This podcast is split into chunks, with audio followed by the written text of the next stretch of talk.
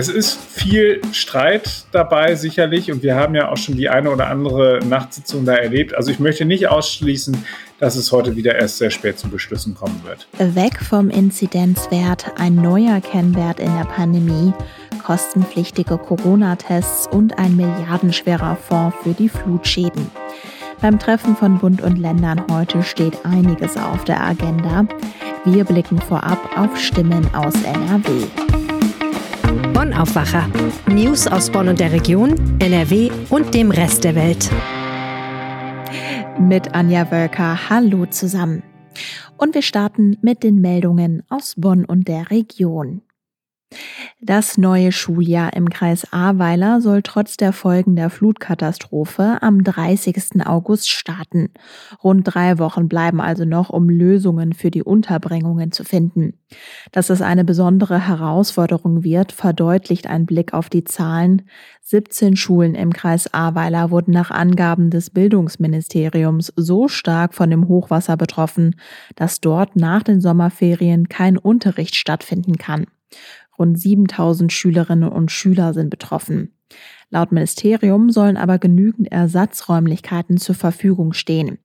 Schüler und Eltern sollen informiert werden, sobald konkrete Lösungen feststehen. Das neue Schuljahr soll trotz der Umstände so normal wie möglich starten. Lerngemeinschaften sollen möglichst gut zusammengehalten werden, erklärte eine Sprecherin des Bildungsministeriums. Nicht nur Klassen sollen zusammenbleiben, sondern, wo es möglich ist, auch größere Einheiten wie Jahrgangsstufen, Orientierungsstufen, Oberstufen oder ganze Schulen. Die Schülerinnen und Schüler sollen so die Möglichkeit haben, das Erlebte gemeinsam mit vertrauten Menschen zu verarbeiten.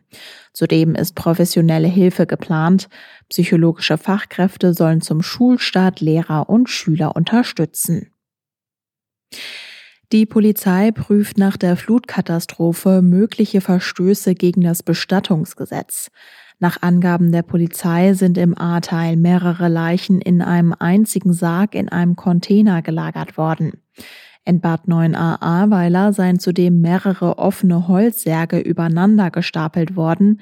Sie alle hätten verdreckte Leichensäcke enthalten. Die Polizei hat ihre Zusammenarbeit mit den betreffenden Bestattungsunternehmen vorerst ausgesetzt, erklärte eine Sprecherin des Polizeipräsidiums Koblenz. Die Zahl der Todesopfer durch das Hochwasser liegt in Rheinland-Pfalz weiter bei 142. Weit über 700 Menschen wurden verletzt, 16 werden immer noch vermisst. Während das Impfangebot für Kinder im Rhein-Sieg-Kreis gut angenommen wird, läuft es bei den Erwachsenen eher zäh. Das ist das Fazit, das Jacqueline Hiebler zieht. Die Hennefer Ärztin und Vorsitzende der Kassenärztlichen Vereinigung Rhein-Sieg steht regelmäßig mit einem Team in einem Zelt mitten in Hennef und impft Bürgerinnen und Bürger gegen Covid-19. Das werde jedoch immer schwieriger, erklärt die Ärztin. Vor Ort müssen die Helferinnen und Helfer Überzeugungsarbeit leisten, viele Fragen beantworten und Formulare ausfüllen. Das kostet immens viel Zeit. Dennoch seien die niederschwelligen Angebote die richtige Strategie. Denn unter den Zweiflern seien viele Menschen, die einfach Angst vor Spritzen oder Ärzten haben, sagt Jacqueline Hiebler. Echte Impfgegner gibt es allerdings auch. Zuletzt ist Hieblers Team in Hennef wieder von einigen beschimpft worden. Doch das Impfteam gibt nicht auf.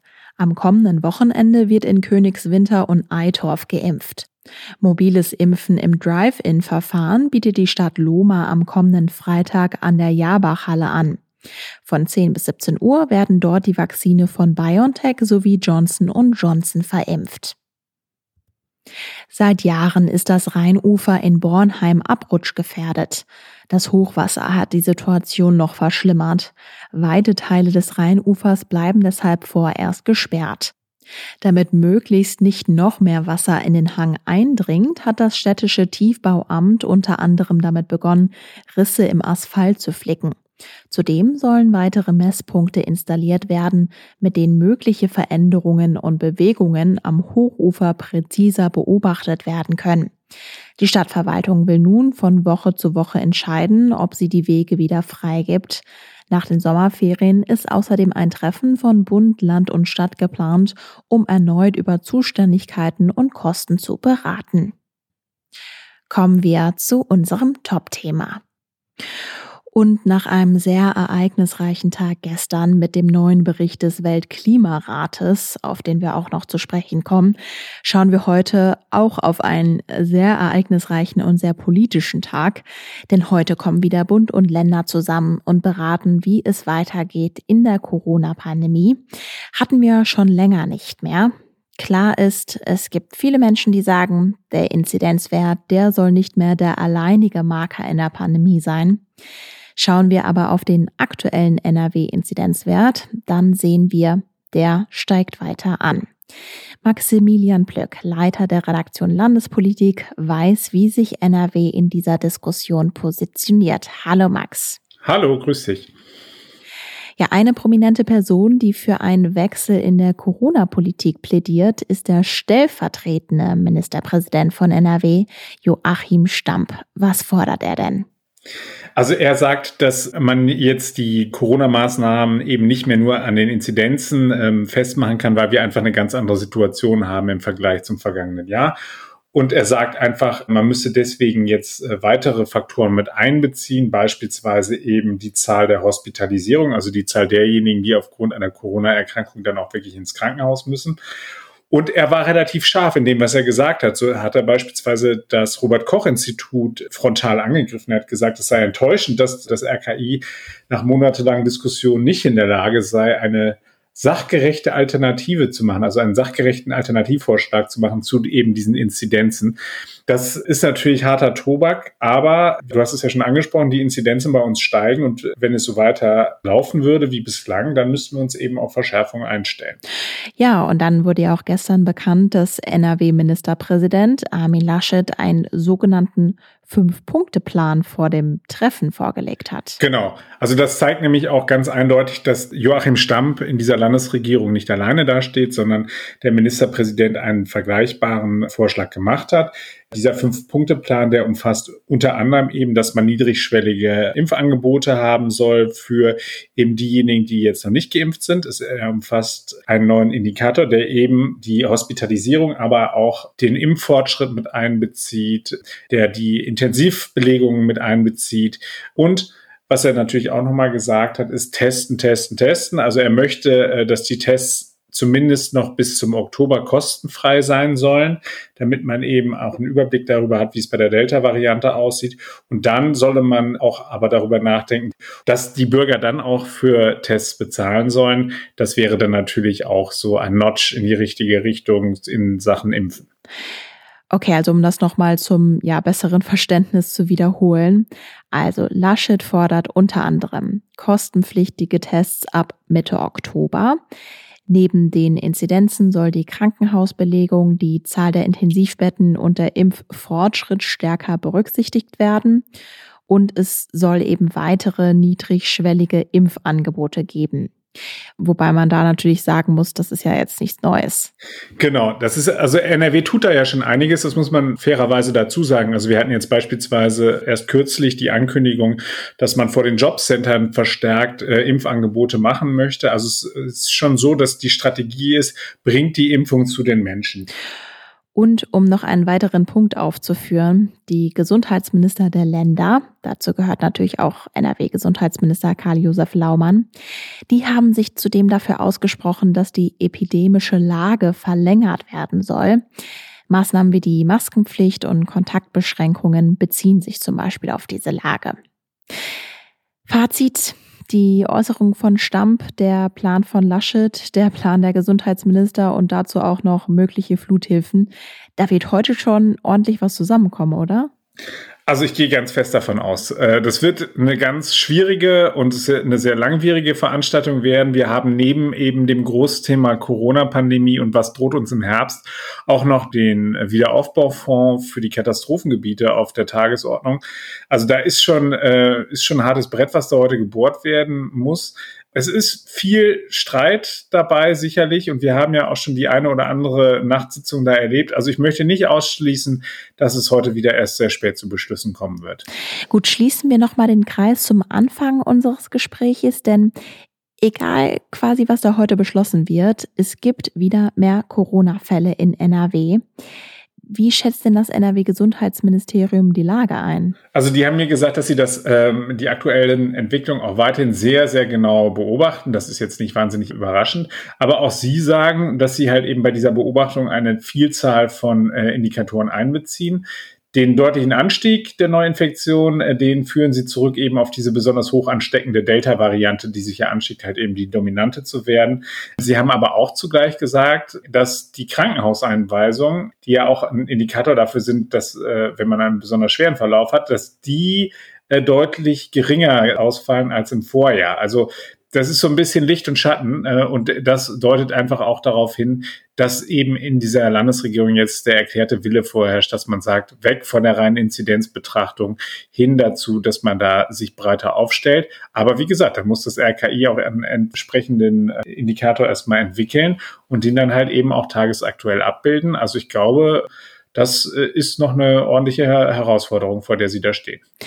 Bund und Länder kommen heute wieder zusammen. Wir begleiten die Entwicklung natürlich auch auf RP Online. Danke dir, Max. Sehr gerne. Zittern vor den Abi-Noten, das gehört zum Schulabschluss ja irgendwie dazu. Aber wenn man sich anschaut, was es jetzt für Noten für die Abiturienten und Abiturientinnen in NRW im Schnitt gab, dann muss man sagen, für viele Schülerinnen und Schüler ist es richtig gut gelaufen, denn Abi-Durchschnittsnoten sind deutlich besser ausgefallen als in den Vorjahren. Gleichzeitig haben sogar immer mehr Abiturienten eine 1-0 bekommen. Kirsten Bialdiger, Chefkorrespondentin für Landespolitik, hat sich die Zahlen dazu genauer angeschaut. Hallo. Hallo. 2,34, das ist die Durchschnittsnote der NRW-Abiturienten. Ja, ziemlich gut würde ich behaupten. Haben die Schülerinnen und Schüler jetzt besonders viel gelernt oder wie erklärst du dir, dass diese Noten im Durchschnitt viel besser waren? Ja, also 2,34 äh, ist wirklich gut, muss ich auch sagen. Zwei Minus im Durchschnitt. Ja, das hat verschiedene Gründe. Also es ist ja ein Pandemieabitur, das zweite schon in Folge. Jetzt muss man vorausschicken, diese ganzen Bedingungen waren natürlich fürchterlich für die Abiturienten. Die hatten ja wochenlang nur Online-Unterricht, mussten selber lernen, hatten nicht die Beruhigung im Klassenzimmer und im Kurs, dass sie das schon irgendwie schaffen. Ich weiß von vielen, dass sie sehr nervös waren vorher.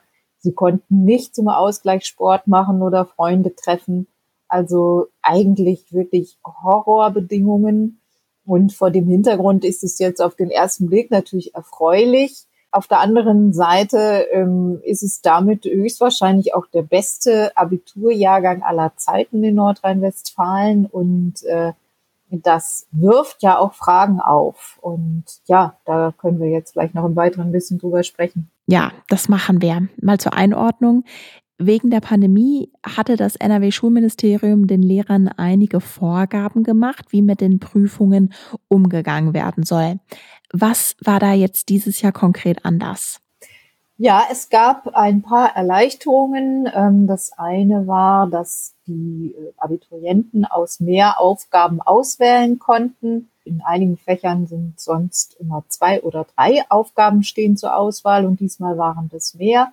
Oder in anderen Fächern, in denen die Lehrer die Auswahl treffen, konnten auch die aus einer größeren Masse, Menge auswählen. Und ganz entscheidend, glaube ich, war auch der Hinweis der Schulministerin, dass die Lehrkräfte doch bitte in diesem Jahr ihren Ermessensspielraum bei der Notengebung ganz stark ausschöpfen sollen, so weit wie möglich, um eben diesen besonderen Belastungen dieses Jahrgangs Rechnung zu tragen. Und ein weiterer Punkt, normalerweise werden die Klausuren auch immer zu einer externen Korrektur an eine andere Schule verschickt. Nicht alle, aber einige dieser Klausuren. Und ähm, das ist diesmal wie auch letztes Mal komplett entfallen, so dass also dann auch nur die Lehrer der Schule korrigiert haben, die auch den Schüler kennen. Also da auch dann nochmal vielleicht so ein Stück weit Wohlwollen eine Rolle gespielt haben mag. Kann man denn diesen besseren Schnitt irgendwie durch diese Umstände erklären? Also die Ausgangssituation war Horror, dann gab es jetzt aber die Erleichterungen. Man könnte aber auch anführen, na ja, die Schüler und Schülerinnen haben einfach ihr Bestes gegeben und es ist ja vielleicht ein besonders starker Jahrgang. Mm, es folgt einem Trend. Also bundesweit ist es so, auch in anderen Bundesländern, nehmen wir Bayern, das ja immer als so strenges Schulbundesland gilt. Da sind die Abiturnote ist sogar im Durchschnitt bei 2,1, also richtig fast eine glatte 2 im Durchschnitt. Und äh, seit Jahren steigen die, die Noten. Also das liegt im langjährigen Trend und im bundesweiten Trend, was da auch in Nordrhein-Westfalen sich abspielt und hat damit wahrscheinlich nicht nur mit der Pandemie zu tun, sondern eben mit einer allgemeinen, vielleicht wohlwollenderen Notengebung, wenn wir davon ausgehen, dass nicht unbedingt die Schüler alle schlauer geworden sind. Das ist aber auf der anderen Seite jetzt auch diesem Jahrgang natürlich zu gönnen, dass er diese gut, guten Abschlussnoten hat. Wobei, auch da muss ich sagen, es gibt vielleicht am Ende dann doch für den einen oder anderen ein böses Erwachen, wenn es dann nämlich darum geht, äh, sich um einen Studienplatz zu bewerben oder einen Ausbildungsplatz. Denn wenn alle im Schnitt besser sind, dann steigen auch die Anforderungen. Das heißt beispielsweise, ein Medizinstudienplatz hatte man eigentlich bisher sicher mit der Note 1,0.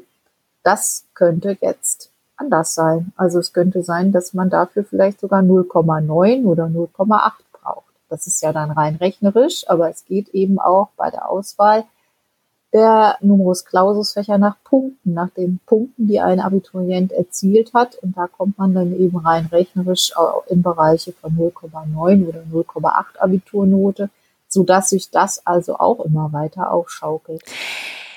Direkt nach den Prüfungen hatten wir auch darüber geredet, dass es Beschwerden gab, dass die Mathe- und Englischprüfungen zu schwer gewesen seien. Dazu muss man jetzt noch festhalten, die Mathe-Noten, die sind dieses Jahr tatsächlich viel schlechter als letztes Jahr. Die Englischnoten dagegen sind aber deutlich besser. Kirsten, grundsätzlich schaut das NRW-Schulministerium wahrscheinlich jetzt sehr positiv auf das Ergebnis, oder? Ja, ja, das Schulministerium ist zufrieden. Die äh, sind, glaube ich, also denen fallen da tausend Steine vom Herzen, wenn sie wieder einen Abiturjahrgang durchgebracht haben in der Pandemie. Denn das Allerschlimmste, das muss man sich ja einfach vorstellen, wäre, wenn man einen Jahrgang hätte, in dem eine Abiturprüfung nicht mehr vertretbar wäre, die also ohne Abschluss dastünden. Und das ist immer das große Ziel und das große Bestreben natürlich in jedem Jahr jedes Schulministeriums seit Beginn der Pandemie, dass man diese Jahrgänge durchs Abitur irgendwie bekommt. Und das ist gelungen und ähm, dann noch mit diesem Ergebnis, da ist natürlich im Schulministerium sind äh, alle sehr, sehr froh. Mein Fazit fällt da ein bisschen gemischt aus. Das ist ja auch schon durchgeklungen. Man wird jetzt sehen bei der Vergabe der Studienplätze, was mit diesem Abitur dann wirklich anzufangen ist. Wenn man das Ganze nochmal in einem größeren Zusammenhang sieht, die Abiturienten jetzt konkurrieren ja auch durchaus mit Abiturjahrgängen von vor zwei oder drei Jahren, die zwischendurch vielleicht was anderes gemacht haben, erst eine Ausbildung gemacht haben, jetzt studieren wollen. Und die sehen dann natürlich schlecht aus mit ihrem regulären Abi und einem vielleicht schlechteren Schnitt im Vergleich zu denen, die da jetzt diese guten Noten erzielt haben. Daher also diese Gerechtigkeitsfrage ist nicht gelöst, die wird aber auch nicht gelöst äh, werden können, solange Noten alleine solch eine Entscheidungsmacht dann haben über die Zukunft von Menschen, ich würde daher sagen, man müsste grundsätzlich nochmal über die Vergabe von Studien- und Ausbildungsplätzen nachdenken. Ausbildungsplätze sind ja meistens doch, doch verbunden mit einem Bewerbungsgespräch, während Studienplätze oft ja allein auf Basis der Abitur-Durchschnittsnote vergeben werden. Und ich finde, das lässt sich nicht mehr in der Form aufrechterhalten. Kirsten Bialdiger zu den Abi-Noten. Vielen Dank. Gerne die Meldungen. Und wir starten mit einer Meldung von gestern, die ziemlich ja schockierend war und uns alle trifft in NRW und weltweit. Laut dem neuen Bericht des Weltklimarats wird die Erderwärmung schon 2030 1,5 Grad überschritten haben. Der Planet schwebt in Lebensgefahr und mit ihm seine Bewohnerinnen und Bewohner. So hat es Bundesumweltministerin Svenja Schulze formuliert. Der Anstieg des Meeresspiegels kann man nach diesen neuen wissenschaftlichen Erkenntnissen nicht mehr verhindern. Starkregen und extreme Hitzewellen lassen sich nach dem Bericht sicherer vorhersagen. Jan Drebes ist stellvertretender Leiter der Parlamentsredaktion in Berlin und erzählt uns, warum Deutschlands Beitrag zum Klimaschutz wichtig ist. Den Klimawandel abzubremsen ist die wichtigste Menschheitsaufgabe unserer Zeit. Das mag pathetisch klingen, ist aber so. Die Erderwärmung nimmt dramatisch zu. Bis Ende des Jahrhunderts sind sogar knapp sechs Grad möglich, sollte sich an der CO2 und an den anderen Treibhausgasemissionen nichts ändern, beziehungsweise diese drastisch zunehmen. Das ist erschreckend, wenn man sich anschaut, welche Folgen schon bei etwas über einem Grad derzeit Realität sind. Und dabei kommt es auf den deutschen Beitrag an beim Klimaschutz. Auch wenn in Deutschland viele Menschen sagen, dass ja nur zwei Prozent der Treibhausgasemissionen von hier kommen, muss man als Industrienation, die gleichzeitig aus Atom- und Kohleverstromung aussteigt, mit gutem Beispiel vorangehen und zeigen, dass man mit erneuerbaren Energien auch Wohlstand in einer Industrienation sichern kann. Auf internationaler Ebene kommt es Ende des Jahres stark darauf an, noch viel mehr Länder mit in Bord zu holen. Der erneuerbaren Energieausbau muss von der neuen Bundesregierung und den Ländern in Zukunft noch viel stärker vorangetrieben werden. Und Max hatte es vorhin schon kurz angeschnitten, aber nochmal explizit. Beim Bund-Länder-Treffen soll heute auch ein Fonds vereinbart werden, um den Wiederaufbau nach den massiven Flutschäden zu finanzieren. Laut der deutschen Presseagentur könnte der Fonds ein Volumen von etwa 30 Milliarden Euro haben. Das Wetter. Heute wechseln sich Regen, Schauer und Gewitter ab. Dazwischen zeigt sich auch mal die Sonne. Höchstwerte zwischen 21 und 24 Grad sind drin. Morgen schaut der Sommer bei uns nochmal vorbei. Vormittags bleibt es noch bewölkt. Am Nachmittag und Abend wird es dann aber heiter und sonnig. Regen wird nicht erwartet und die Temperaturen klettern auf wunderbare 23 bis 26 Grad. Und das war der Aufwacher. Ich wünsche euch einen wunderschönen Tag. Bis morgen. Mehr Nachrichten aus Bonn und der Region gibt's jederzeit beim Generalanzeiger. Schaut vorbei auf ga.de.